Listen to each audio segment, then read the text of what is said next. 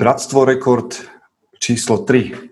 Aj keď teda pilotný diel, ak by sme počítali tak štvrtý v poradí, ale oficiálne pod hlavičkou Bratstvo rekord, tretí diel. A nazdar Michal. Nazdar Peťo, nazdar Slovensko. Vítajte. Tak, vytvorili sme znova a slovensko-americké bratstvo, slovensko-americké, ale tak to je slovensko-slovenské bratstvo, no len, len s územím trošku roztiahnutým. Trošku cez Malaku. Máš sa? Mám sa. Mám sa dobre. A blíži sa mi dovolenka, takže už sa na to no, teším. My, to, my tento vlastne rozhovor náš a to Bratstvo Records nahrávame práve kvôli tvojej dovolenke v predstihu, takže nám chlapi ani veľmi nestihli položiť nové otázky. Kam ideš na dovolenku?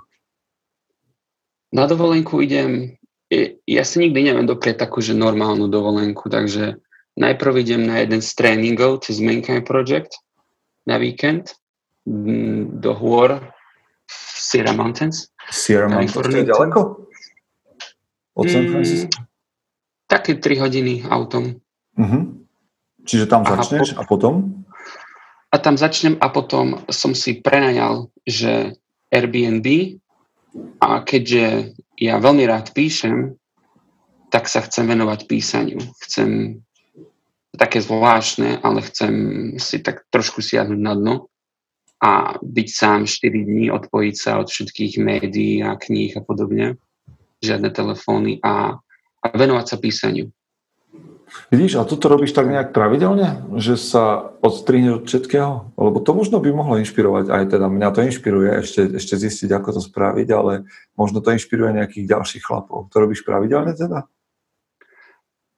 Akože toto takéto, čo som popísal, to nie. To robím prvýkrát, to je taký experiment, hej, že čo sa stane. Ale ja sa rád pravidelne odpojím tým, že si nechám telefón večer v aute, mm-hmm. alebo, alebo zabudám si telefón, keď idem do roboty a takéto veci, že na schvál. A schvál. Lebo to potom... Ja, ja, ten, ja s tým telefónom stále bojujem, to je taký môj najväčší nepriateľ, že sa chcem odpojiť mm-hmm. od neho. Takže tak. OK. No dobre, dobre. Takže hovoríš, že plány sú dobré. Ja ako sa mám? Uh, hm, mám za sebou konferenciu Aký otec, taký syn, kde som stretol chlapov z našej uzavretej skupiny z Fóra. Tak sme si boli sadnúť na chvíľu, pokecať. A bolo to veľmi zaujímavé v tom, že sa stretlo nás tam, tuším, 1, 2, 3, 4, 5, so mnou 6. A neboli to také nejaké pivné reči, alebo také nejaké trapné ticho, ale hneď sme šli tak akože... Mm, ja som sa pýtal, teda pýtal som sa tak priamo a, a chlapi úprimne odpovedali, takže to ma celkom bavilo. Teda celkom dosť mm-hmm. bavilo. Takže ste šli do hĺbky, hej? Áno, áno, šli sme do hĺbky a No, ale teda akože do hĺbky, do hĺbky toho, ako sa dá pri prvom stretnutí. Mm, Čiže za mňa... Hm. Paráda. Takže tak. A toto, toto to mám také inak... silné. A potom, potom musím povedať, že aký otec, ta, e, taký syn bola veľmi vyživná konferencia, kde som stretol ďalších chlapov, ktorí počúvajú podcasty, takže vás všetkých zdravím. Snáď sa nám podarí ešte niekde stretnúť a sme radi, že nás počúvate. To som chcel povedať, že to, by, to, to už viacero chlapov sa pýtalo, že my by sme mohli už niekedy naplánovať niečo, že nejakú, nejakú víkendovku.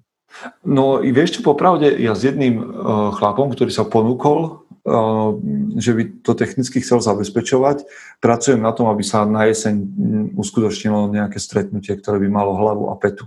Že by to nebolo len také stretnutie, ale naozaj, že víkend na chate. Tak uvidíme. Ja si myslím, že to je celkom na spadnutie. Výborne, super. Ale vieš, čo bolo super, že väčšina z tých chlapov, ktorí tam boli, tak vytvorili nejakú skupinu.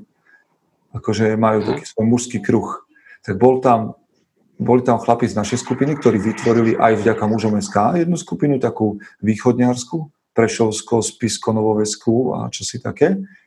A potom tam boli chlapi z Bratislavy, ktorí majú už dlhšie takéto stretávanie, ale, ale stretávajú sa tam.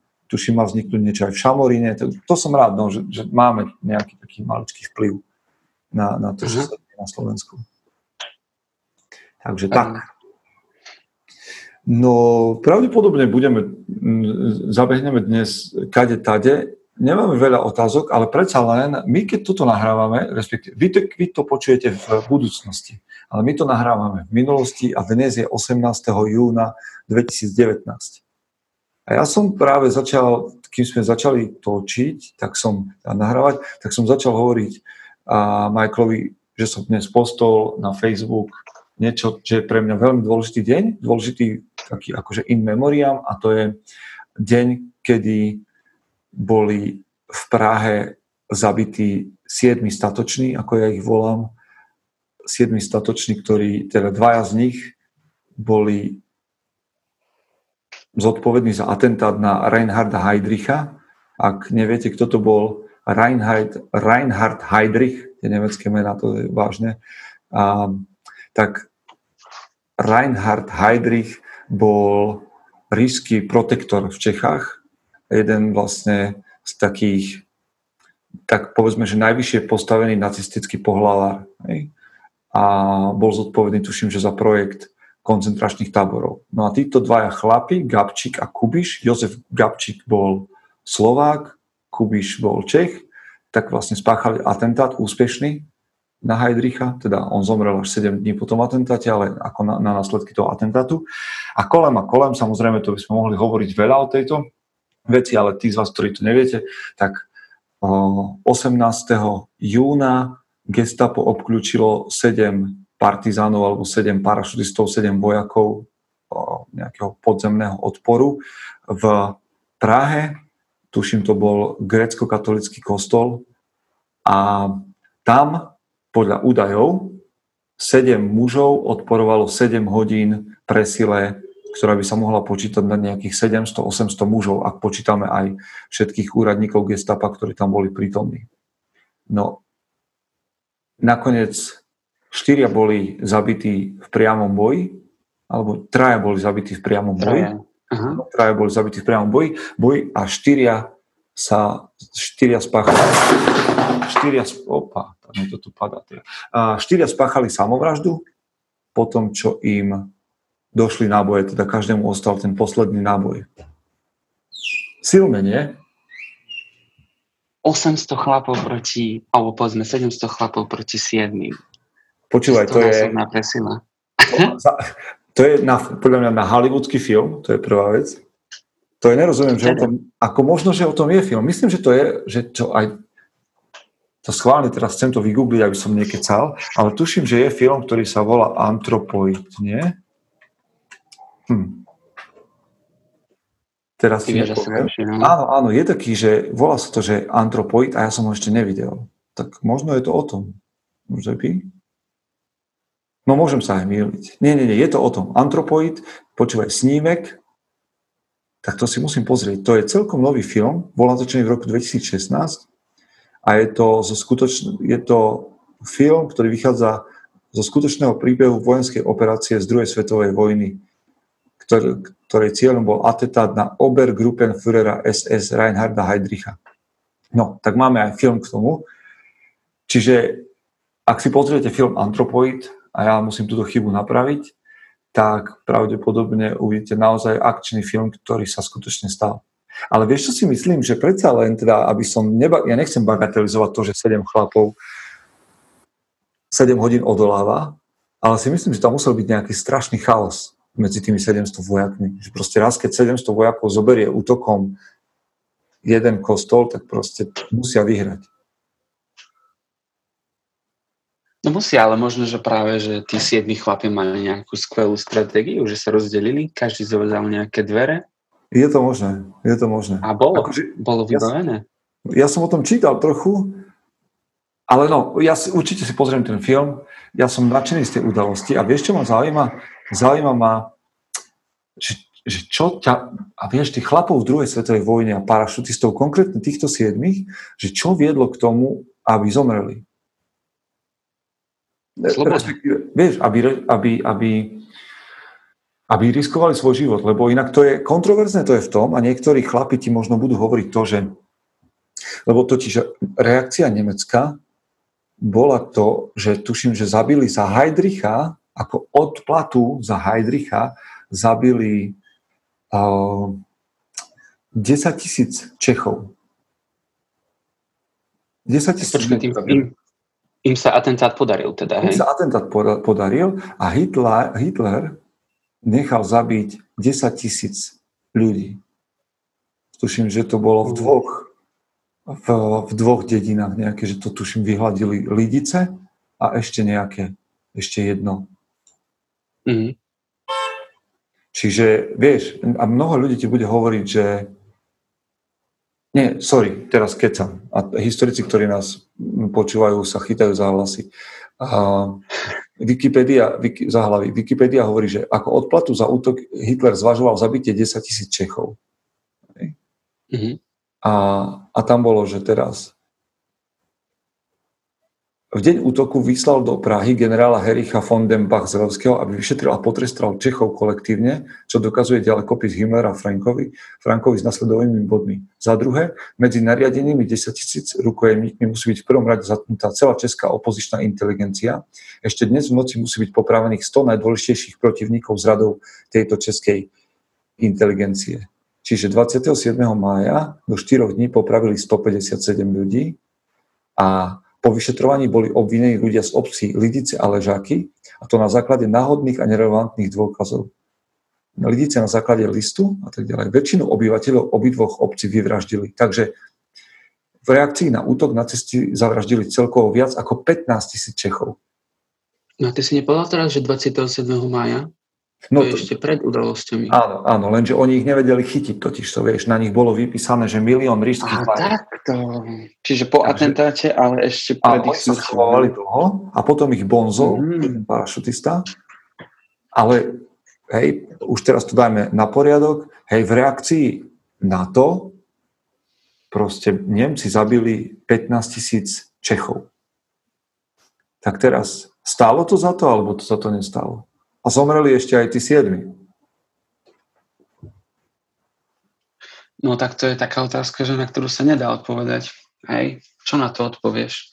Oni ani nemohli tušiť, že sa niečo také stane. Hej? Tak oni naplánovali niečo, čo videli, že, že bude dobré, hej? že tento človek musí ísť, keďže to bol nepriateľ, oni boli partizáni. A, ale určite nevedeli, že také niečo sa môže stať. Koho by napadlo, že Hitlera na, Hitler sa rozhodne, že zavraždí kvôli tomu také obrovské množstvo ľudí. No ako... Tedy sa nerozhodneš. Hej, a mne to príde, mne to akože príde správne. Ja neviem, čo na to chlapi, ktorí nás počúvajú, ale akože dobre, tak hovoríme o vojne. Tak nie, nič vo vojne nie nie je to, to práve orechové, ale mne to príde ako, že každá obeť je hodná boja za slobodu. Ja viem, že mm-hmm. hovorím teraz akože veľmi, tak akože, že som to nezažil, ale nakoniec Nemci zabili nielen 15 tisíc ľudí, Nemci zabili milióny ľudí. Hej. Čiže tam asi hovoriť o tom, že či v reakcii na, na tento útok muselo zomrieť 15 tisíc ľudí, no vo vojne museli zomierať ľudia a zomrelo 15 tisíc v následku tohto útoku ale mňa fascinuje, že, že proste sa našlo sedem mužov, ktorí boli ochotní riskovať svoje životy, aby zastavili ten zastavili tento zverstvo, zastavili ten, ten mm-hmm. obludný systém nacistický. No a ty si, ty si vieš predstaviť, že keby si žil v takých časoch, keby si žil v takýchto časoch, ako by si sa k tomuto postavil? Bol by si, bol by si partizán? Vieš čo? Ja som povedal, a teraz asi sa to ľahko, asi sa to ľahko hodnotí, ale povedal som mojej žene, že ak by sa tu začalo diať niečo podobné, že by sme začali vyvážať nejaké menšiny, čo sa nestane, predpokladám, už žijeme inde. Ale v momente, keď sme začali vyvážať odtiaľto alebo trestať, alebo zatvárať nejaké menšiny, Takže ja tam budem proste stať a, a proste nech sa na to pripraví. Ja viem, že mám deti, ale chcel by som, a to možno tak bláho hovorím, tak veľmi zľahka, ale chcel by som, aby moje deti radšej mali odkaz, že otec, ty si to pekne povedal, že odišiel, alebo otec zomrel, lebo bránil iných, lebo ja viem, že proste Toto, toto je pre mňa hodnota. Ako keby mali vedieť, že otec sa skryl doma, aby nám zabezpečil blaho. Dneska to blaho spomínam dookola. Aha. Čiže akože asi trošku je to také asi snílkovské a neviem, či by som to dokázal, ale túžim potom, aby som to dokázal. Mm-hmm. Takže to je, to je to správne, hej? Pre mňa. Pre mňa. Pre mňa Pre sú teba. títo siedmi výsadkári hrdinovia. Na nich sa nesmie zabudnúť. Ja by som mena tých zločincov vymazal z histórie, vieš, v Harry Potterovi, že ten, ktorého meno sa nevyslovuje, ale nie zo strachu, ale kvôli potupe, že nezaslúžia si, aby tí ľudia boli ešte niekedy spomenutí. Mm. Ale, ale mena hrdinov by som, by som nechal tesať. Mena ľudí, ktorí niečo položili život aby zastavili zlo, tak tých by som akože, tí majú mať sochy. Tak som, neviem, či to viete, že, že Gabčíkovo je pomenované podľa Gabčíka.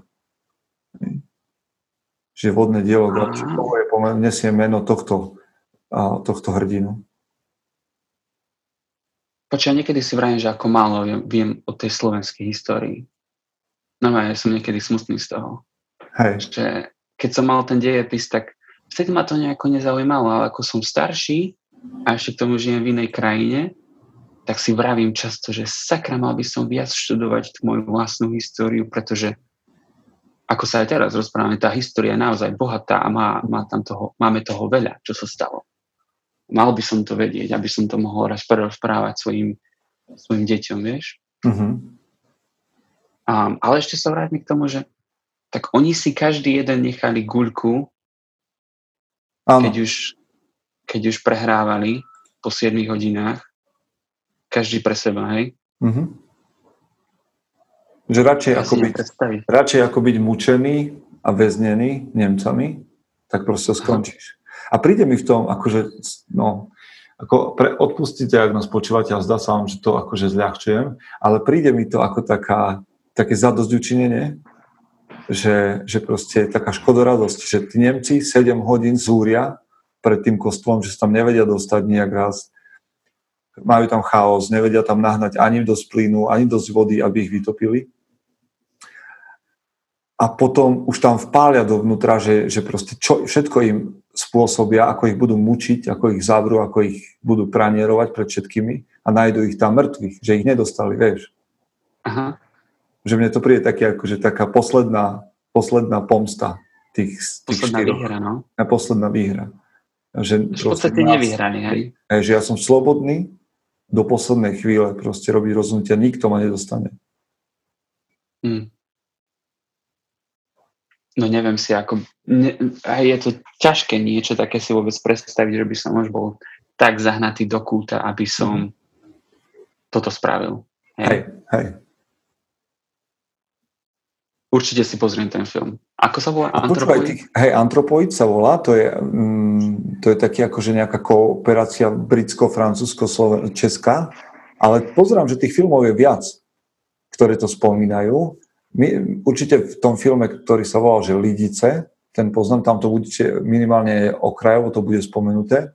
A potom, potom bol film, a tu čítam na internete, že boli aj staršie filmy, mm-hmm. Hangman Also Die, to je taký, že úplne starý film. A potom Atentát z roku 64, Daybreak z roku 75, Anthropoid, Sokolovo, to je 74. rok, a teraz The Man with the Iron Heart, americký film z roku 2017. Mm-hmm. Tak vidíš, bolo ich viac tých filmov, tak len my sme takýto nerozhľadení. Pozadu. Ale mne to príde, že, že je super a mal by ten odkaz týchto hrdinov žiť viac. Hej, proste položiť život za slobodu alebo položiť život za to, aby som sa postavil zlu, mi príde ako dôležité. Určite. Um, ja som odpojený od slovenských médií, ale bolo to správa niekde, alebo... No ja nemám, takéto niečo? nemám, nemám televíziu, takže neviem. vlastne, hej. Tuším sa objavil dneska nejaký článok o tom, že znova prebiehali nejaké, že našli tam nejakú chodbu v tom kostole. A uh-huh. mňa by zaujímalo, ja som bol viackrát v Prahe, ale zaujímalo by ma prísť tam, akože na to miesto. Vieš?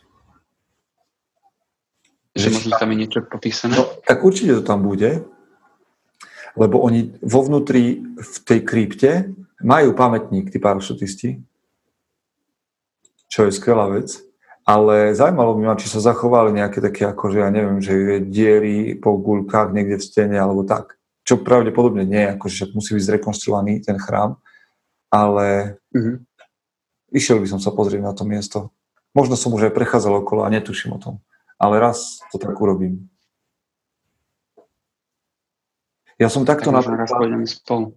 Hej, a, a to keď hovoríme o hrdinoch a o Prahe, tak vám poviem, a tebe tiež, že ja som napríklad veľmi rád, že som na pražskej stanici vlakovej našiel sochu, ktorá je tam urobená uh, Sirovi uh, Vintonovi čo je vlastne angličan, ktorý zachraňoval československé deti pred nacistami, hej, židovské. To je jeden úžasný príbeh, o tom som už písal na mužom SK, ale na stanici v Prahe, odkiaľ vlastne tie deti odchádzali, tak je jeho socha. Čo tiež možno málo kto vie, ale tak sa tam chodte na to tiež pozrieť. Ako sa volá? Ako sa volá ten pán? Sir Nicholas Winton. Nikolás Winton. Hej, zomrel minulý rok, tuším. Alebo sú to dva roky, neviem. A to bol jeden veľký hrdina. To bol, počúvaj, to bol človek, ktorý nepovedal, zachránil množstvo detí, množstvo detí zorganizoval vlastne ich presun a adopcie z Československa do zahraničia a nepovedal to ani svojej žene. Počúvaj, on to normálne robil akože mm. tak, že nešiel na lyžovačku, lebo si povedal, že niekto s tým niečo musí robiť, čo sa deje a proste podarilo sa mu im falšovať papiere, neviem čo, hento, tamto. A jeho žena až o x rokov neskôr, naozaj, že neskôr, neskôr, našla na pôjde nejaké fotografie a, a záznamy a tak ďalej a prišla za manželom a mu to ukázala, že čo to je. A on povedal, že no, to je niečo také, že ako, to som niečo robil a tak a začala to z neho ťahať a videla, že on proste akože organizoval záchranu množstva, množstva uh. židovských detí.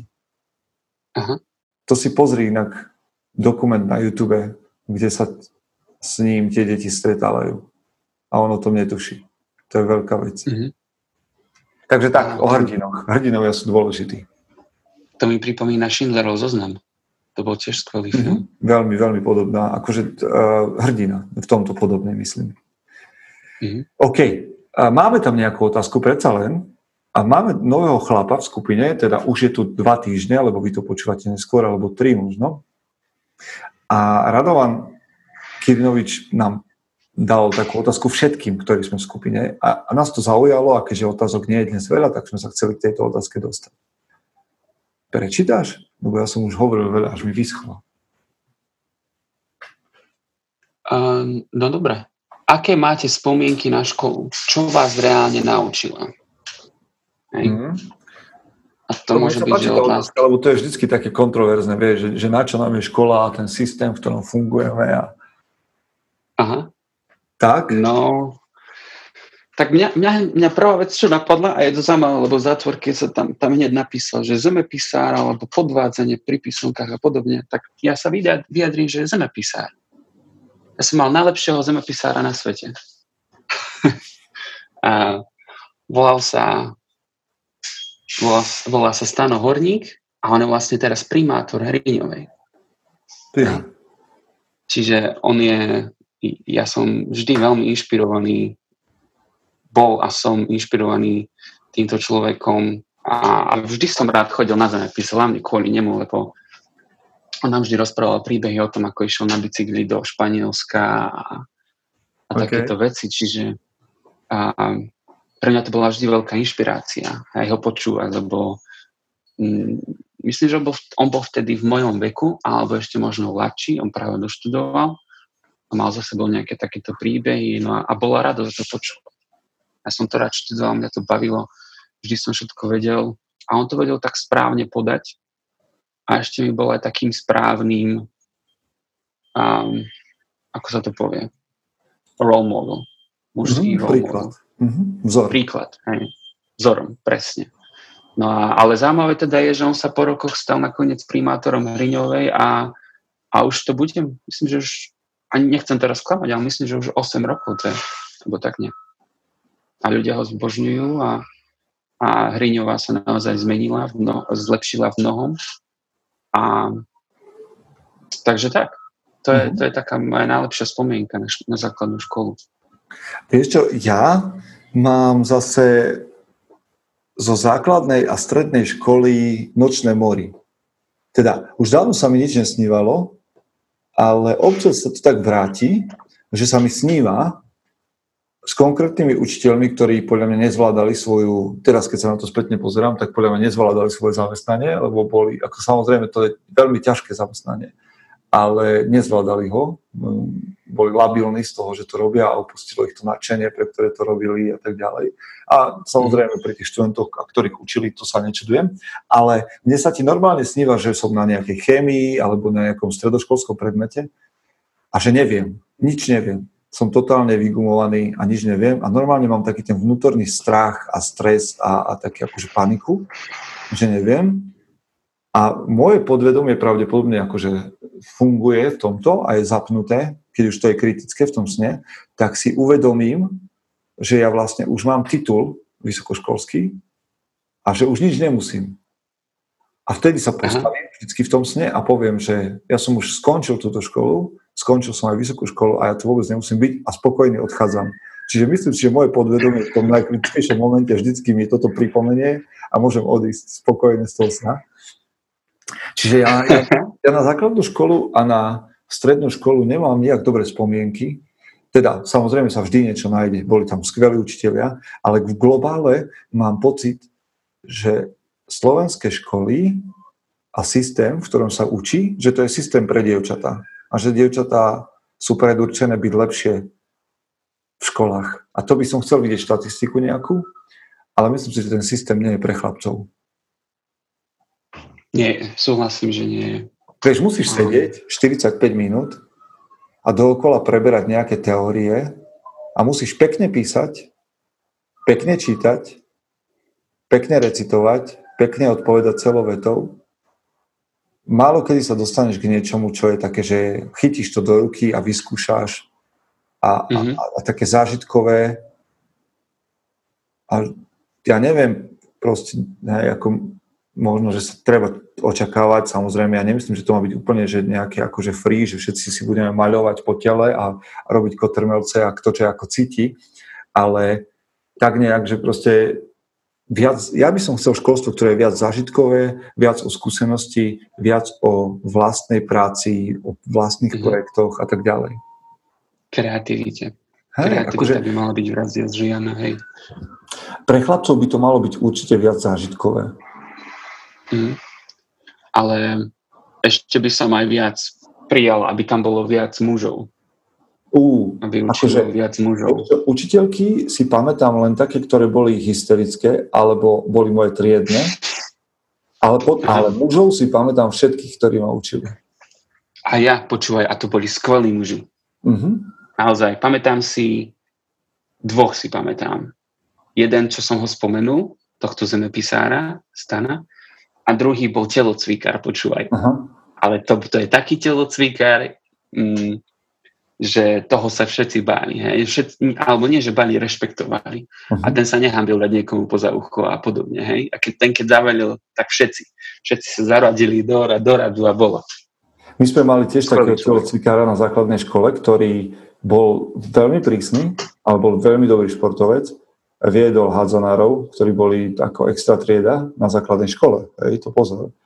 A okrem toho nám vždy v malej telocvični urobil také prekažkové dráhy, že ja som len túžil potom, aby sme, aby sme, boli, aby sme nehrali futbal, ale fakt akože točili sa na kruhoch a lietali do, do veľkej žinenky a tak ďalej. Čo bolo ale zaujímavé, bolo, že keď sme sa pobili, tak on proste, keď sa pobili chlapci, tak on si ich vždy zobral jednu hlavu pod jednu ruku, pod pazuchu, druhú pod druhú, stlačil im hlavy dokopy a chodil s nimi hore dole po telocvični a im vysvetľoval, že keď sú barani, takže on ich môže A, a rozpr- ale akože potom rozprával tak akože motivačne k tomu, že, že, proste, že, že ako sa majú správať chlapi a nechal ich nakoniec sa ospravedlniť jeden druhému.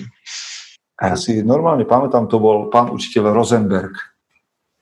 Učiteľ Rosenberg. Pre mňa to je dodnes akože veľmi zapamätateľný muž. A takto by som vedel ale menovať všetkých chlapov. A to je veľmi dôležité, aby, ak nás počúvate muži, ktorí študujete za učiteľov alebo ste učiteľia, tak prosím vás, nestrácajte tú vášeň, hoci je to ťažké a skúste tam priniesť nejaké hodnoty, lebo decka, ktoré učíte, akokoľvek to vyzerá, si vás zjavne budú pamätať. Budú, budú. A ešte dodám jednu vec, tú najdôležitejšiu, že na asi najväčší dôvod, prečo si, prečo si tohto zemepisára pamätám, je, že, že ja som bol dosť šikanovaný na základnej škole. A myslím, že vo, vo 8. triede Hej, to už zašlo tak ďaleko, že jedného dňa, ja neviem, čo už sa mi dialo vtedy, ale on vtedy zistil, že čo sa deje. On bol ten človek, ktorý sa nakoniec tak nahneval, že on to dotiahol až na policiu. Aha. A, a mne sa odtedy zmenil, zmenil život v triede, že už sa ma odtedy nikto nedotkol. Čiže Aha. ja som mu dodnes vďačný za to, že, že sa za mňa postavil. Hej. Čiže to je taký najväčší dôvod, prečo sa mi tak zapísal v mysli. Popravde ja neviem nájsť niečo, čo by som sa naučil na základnej škole, že, alebo čo by mi dala základná škola. Samozrejme, nehovorme o tom, dala mi to základné vzdelanie, ktoré potrebujem, to je OK, ale nemám mm-hmm. pocit, že by mi dala niečo hodnotovo, alebo niečo, čo by zo mňa spravil lepšieho človeka. To sa dialo inde, to sa dialo uh, pri všelijakých vedúcich na scoutingu, v krúžkoch a tak ďalej. Hej. Ja som mal veľmi dobrú partiu ľudí okolo seba na náboženstve, tak tam sa diali také veci. Ale že by sa v škole, no neviem, ja nechcem, nechcem zazlievať škole nič, veď škola je potrebná a naozaj ja si učiteľov vážim, ale základnú školu ti nepoviem nič. Stredná škola bola viac, Stredná škola bola možno viac už taká, ale ja som bol na strednej škole omylom, na tej, kde som sa dostal. To bolo celé zlé, keďže som sa dostal na technickú školu a ja som to neznášal. Čiže tam to bolo skôr o priateľstvách. Mm-hmm. A prešiel som to naozaj s zaťatými zubami. A skôr teda poviem vysokú školu. A vysoká škola bola naozaj miesto, ktoré ma naučilo študovať, akože zahryznúť sa do nejakej témy a ísť poctivo po nej a naučila ma diskutovať. To mm. bola vysoká škola. To bolo pre mňa veľmi dôležité. Akože mňa bavila vysoká škola, politológiu som študoval, ale kľúčové veci to sú presne to. Prezentovať, a hovoriť, a ako diskutovať. Tieto veci zostali vďaka vysokej škole. Aha. Pre mňa, uh, u mňa stredná škola, ja, ja si na strednú školu veľmi dobre spomínam. Ja som chodil na Morgašku do Banskej Bystrici. Veľmi veľa som sa tam toho naučil, hej, o elektronike počítačov. To ma veľmi bavilo v tom čase ešte. Mm, stretol som tam mnoho skvelých ľudí. Takže celkovo by som sa na tú školu nestežoval a spomínal na ňu dobre. A na vysokej škole v Žiline na tú školu asi spomínam v dobrom len kvôli uh, spolužiakom a posilke. že tá škola mi moc nedala. Všetko, čo som sa naučil elektronike, bolo z tej, z tej strednej a tá vysoká bola o ničom. A, a asi aj preto som to nakoniec po bakalárovi vzdal a odsťahoval som sa. Mm-hmm. Tak neviem, ako ja túžim potom, aby jedného dňa tu nastala taká reforma školstva, ktorá bude rešpektovať to, že chlapci a dievčatá fungujú inak, muži a ženy fungujú inak.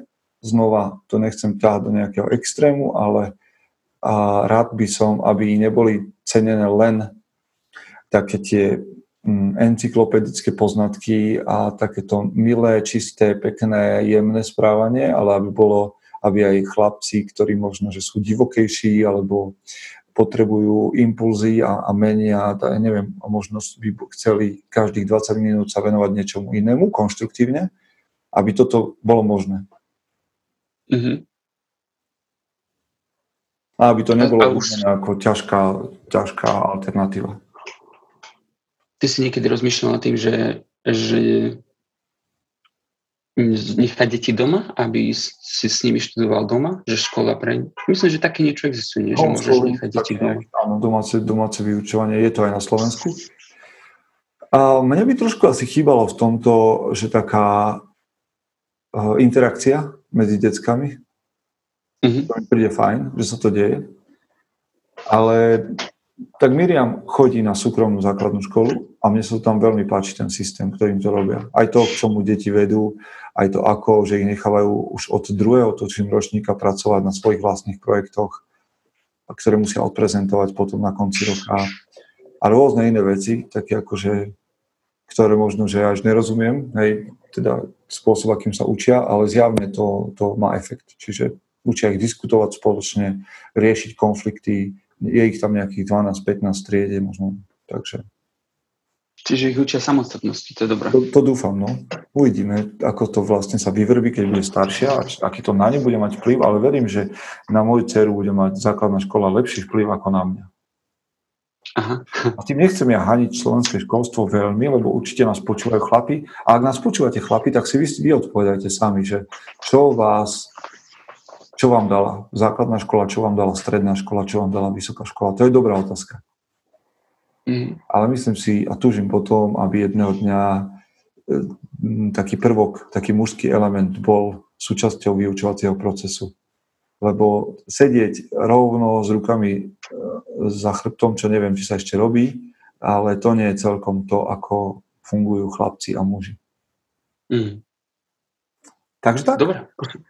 Posunieme sa ďalej. Otázka máme tu, nie? No a vlastne tá otázka, tá jediná, ktorú sme dostali, mm-hmm. tak je hneď tu. Chlapi, kedy ste si siahli na dno a ako vás to zmenilo? To je otázka od Igora Gatiela. Mm-hmm. Kedy ste si siahli na dno a ako vás to zmenilo? Tak osobne sa pýta. Akože, no ja by som mohol povedať, že som si siahol na dno dnes, keď som mal uh, box, teda lap, lapoval ma môj tréner a išli sme 5x5 minút a, a fakt som mal pocit, že už stačí, ale nesmieš to dať na sebe vedieť, takže ja sa usmievam po každej takej, po každom takom kole, aby som naučil, že nesmú vedieť, že som unavený. Ale myslím, Aha. že to je neprehľadnutelná vec. A učím sa na tom vytrvalosti a na to a tomu, že, že, že vydržím viac, ako čakám ale Igor sa pýtal asi na niečo také, ja neviem, vážnejšie? Čo máš, čo teba, prvé, čo teba prvé napadne, že keď si si na... Povedz najprv, že keď si si naposledy siahol na dno. Uh, včera.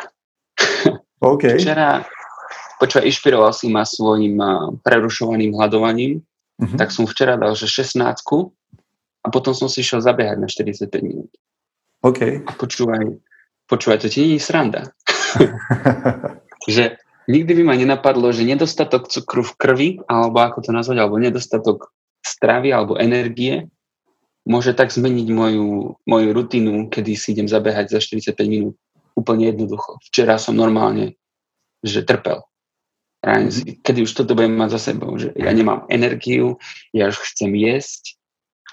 A, takže to bolo také posledné. posledné no, no tak no. Vieš, to, vieš, že zvládneš v momente, keď 16 hodín nebudeš mať žiadne jedlo, tak zvládne 45 minút bežať niekam. To je dobré zistenie.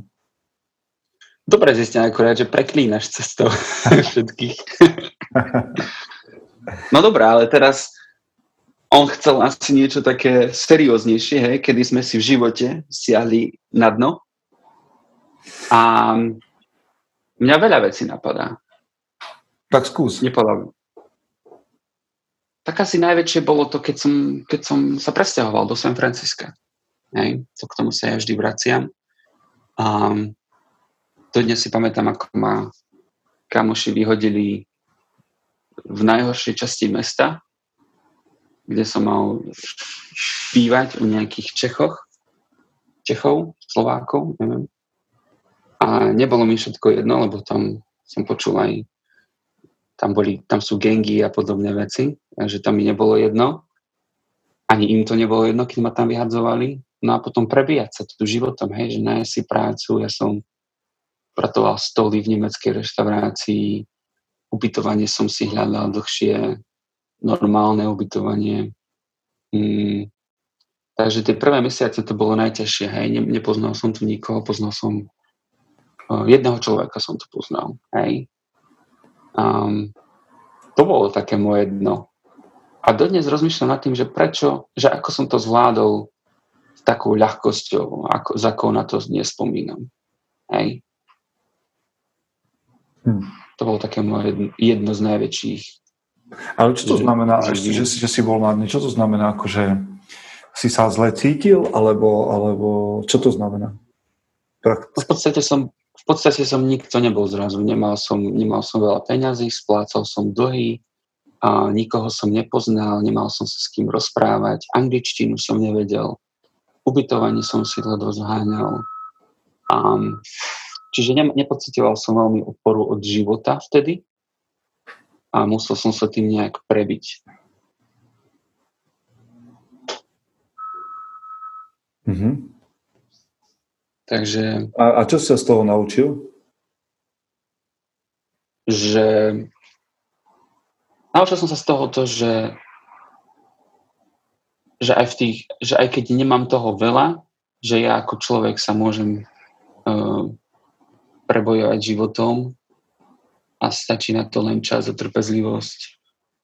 A, a to je celé. Hej, že dalo mi to sebavedomie do života, že sa viem postarať sám o seba. Mm-hmm. To je asi také najväčšie. Ale to je, o, tom, o tom je vlastne celý môj život v Amerike, hej. Že nepotrebujem Mm, že už som vlastne dospelý, dospelý muž, ktorý sa vie sám o seba postarať a pomaly by sa mal začať učiť, učiť starať o druhých, aby to mohlo nejak posunúť ďalej. Mm-hmm.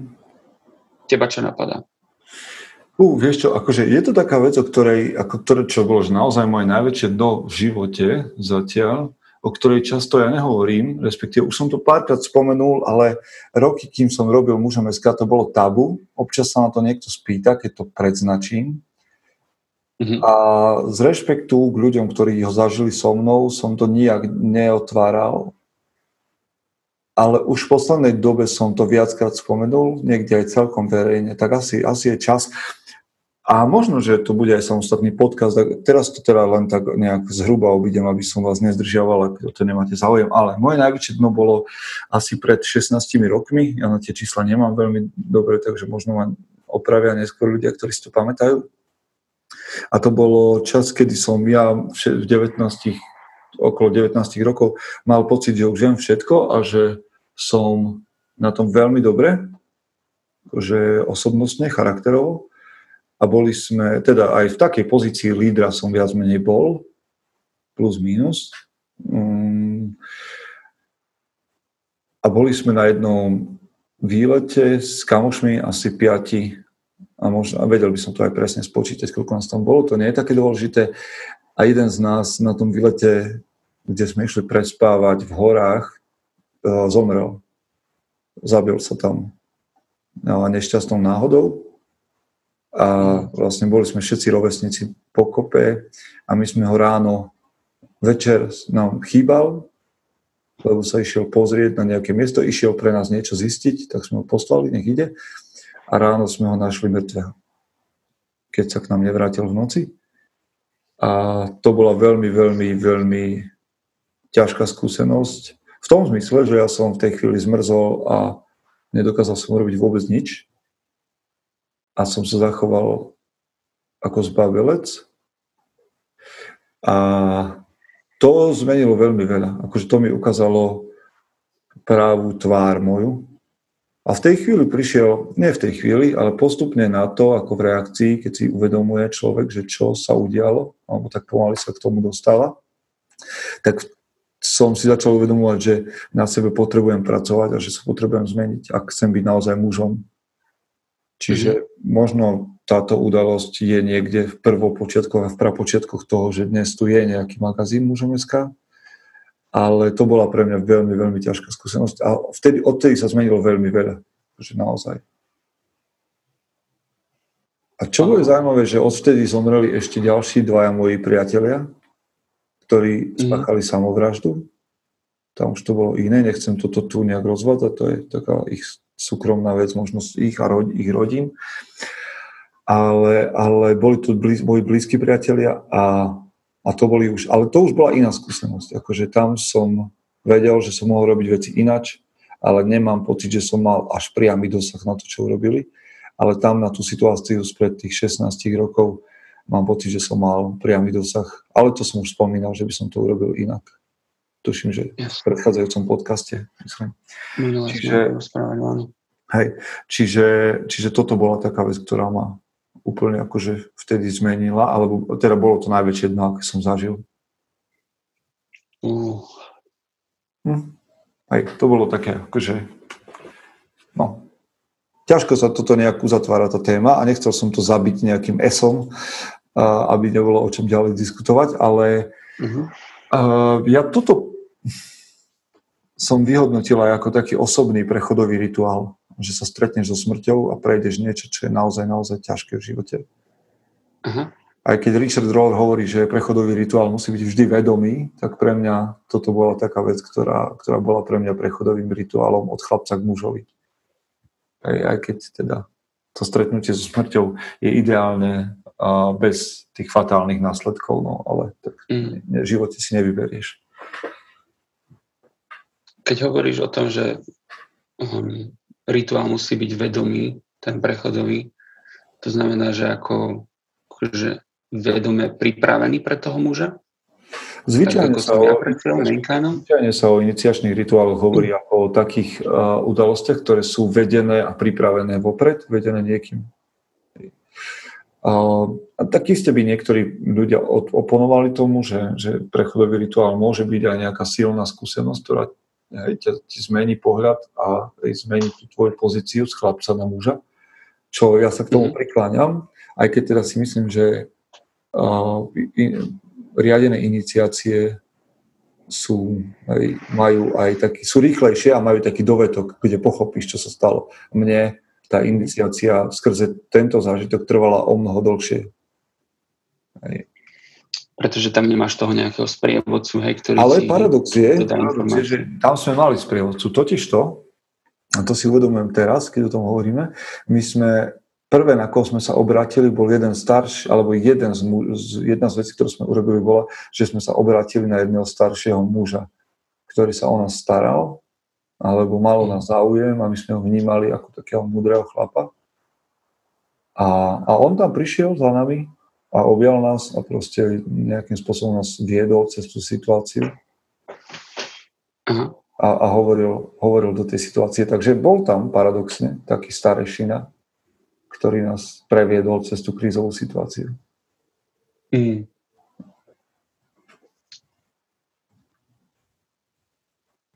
Čiže tak, no to bolo, to bolo moje dno. Čiže to je, neviem, či toto ešte niekedy niečo prekoná a nebol by som rád, ak by to niečo v živote ešte prekonalo.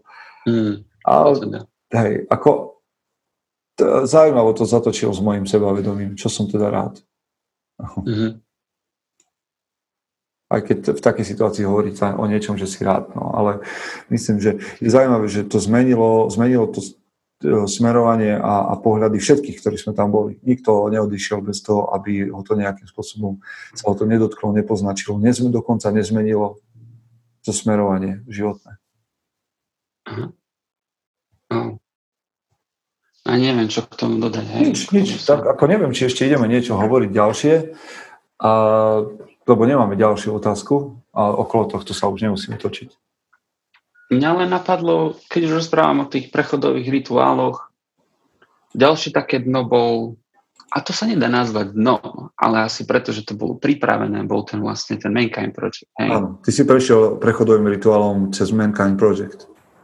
Hej, to je vlastne, sa to volá, že New Warrior Training Adventure. A, a tam som si prešiel tromi dňami plných, plných, plných nabitých víziev. Hej, že... No a to bolo len také, že emocionálne dno? Že teda nejakými rozhovormi a nejakými otázkami a vedením cez nejaké tieto akože záležitosti vnútorné, alebo to bolo aj fyzické dno? Že si bol, že si aj, čelil nejakej skúške fyzickej. Aj fyzické dno, aj emocionálne dno. Uh-huh. Mm, neviem, či je mentálne sa počíta, alebo spirituálne, hej. Um, ale dá sa to nazvať takou temnotou, hej, na konci ktorej vyjdeš a, a vyjdeš ako zmenený človek, zmenený muž, ktorého hodnoty sa v mnohom zmenili, pochopil, čo to znamená dôverovať ostatným, pochopil, čo to dôver, znamená dôverovať sebe samému, a objavil svoje nové hodnoty, hej, zistil, že kto chce byť alebo kam by chcel smerovať. A, čiže to ma mnoho zmenilo. Ja som od, odtedy, ako som tým prešiel, tak ja som začal oveľa viac dôverovať a ľuďom. Našiel som si množstvo priateľov. Um, zmenilo to, že môj život veľmi, aj moji rodičia sa vyjadrili, že som, že som iný. Že... No, a tá, tá zmena sa udiala hneď? Alebo, alebo to nejak trvalo? Tá zmena... Ja by som povedal, že sa udiala hneď po víkende. Mm, že po, hneď po víkende sa to udialo. Že som som si hneď začal meniť život po tom víkende, lebo som mal proste zrazu iné hodnoty, hej. Um, je to zvláštne o tom rozprávať. Um, keďže ja sa nemôžem vyjadrovať k samotnému víkendu, ale skvelá skúsenosť, skvelá skúsenosť, ukončím to takto.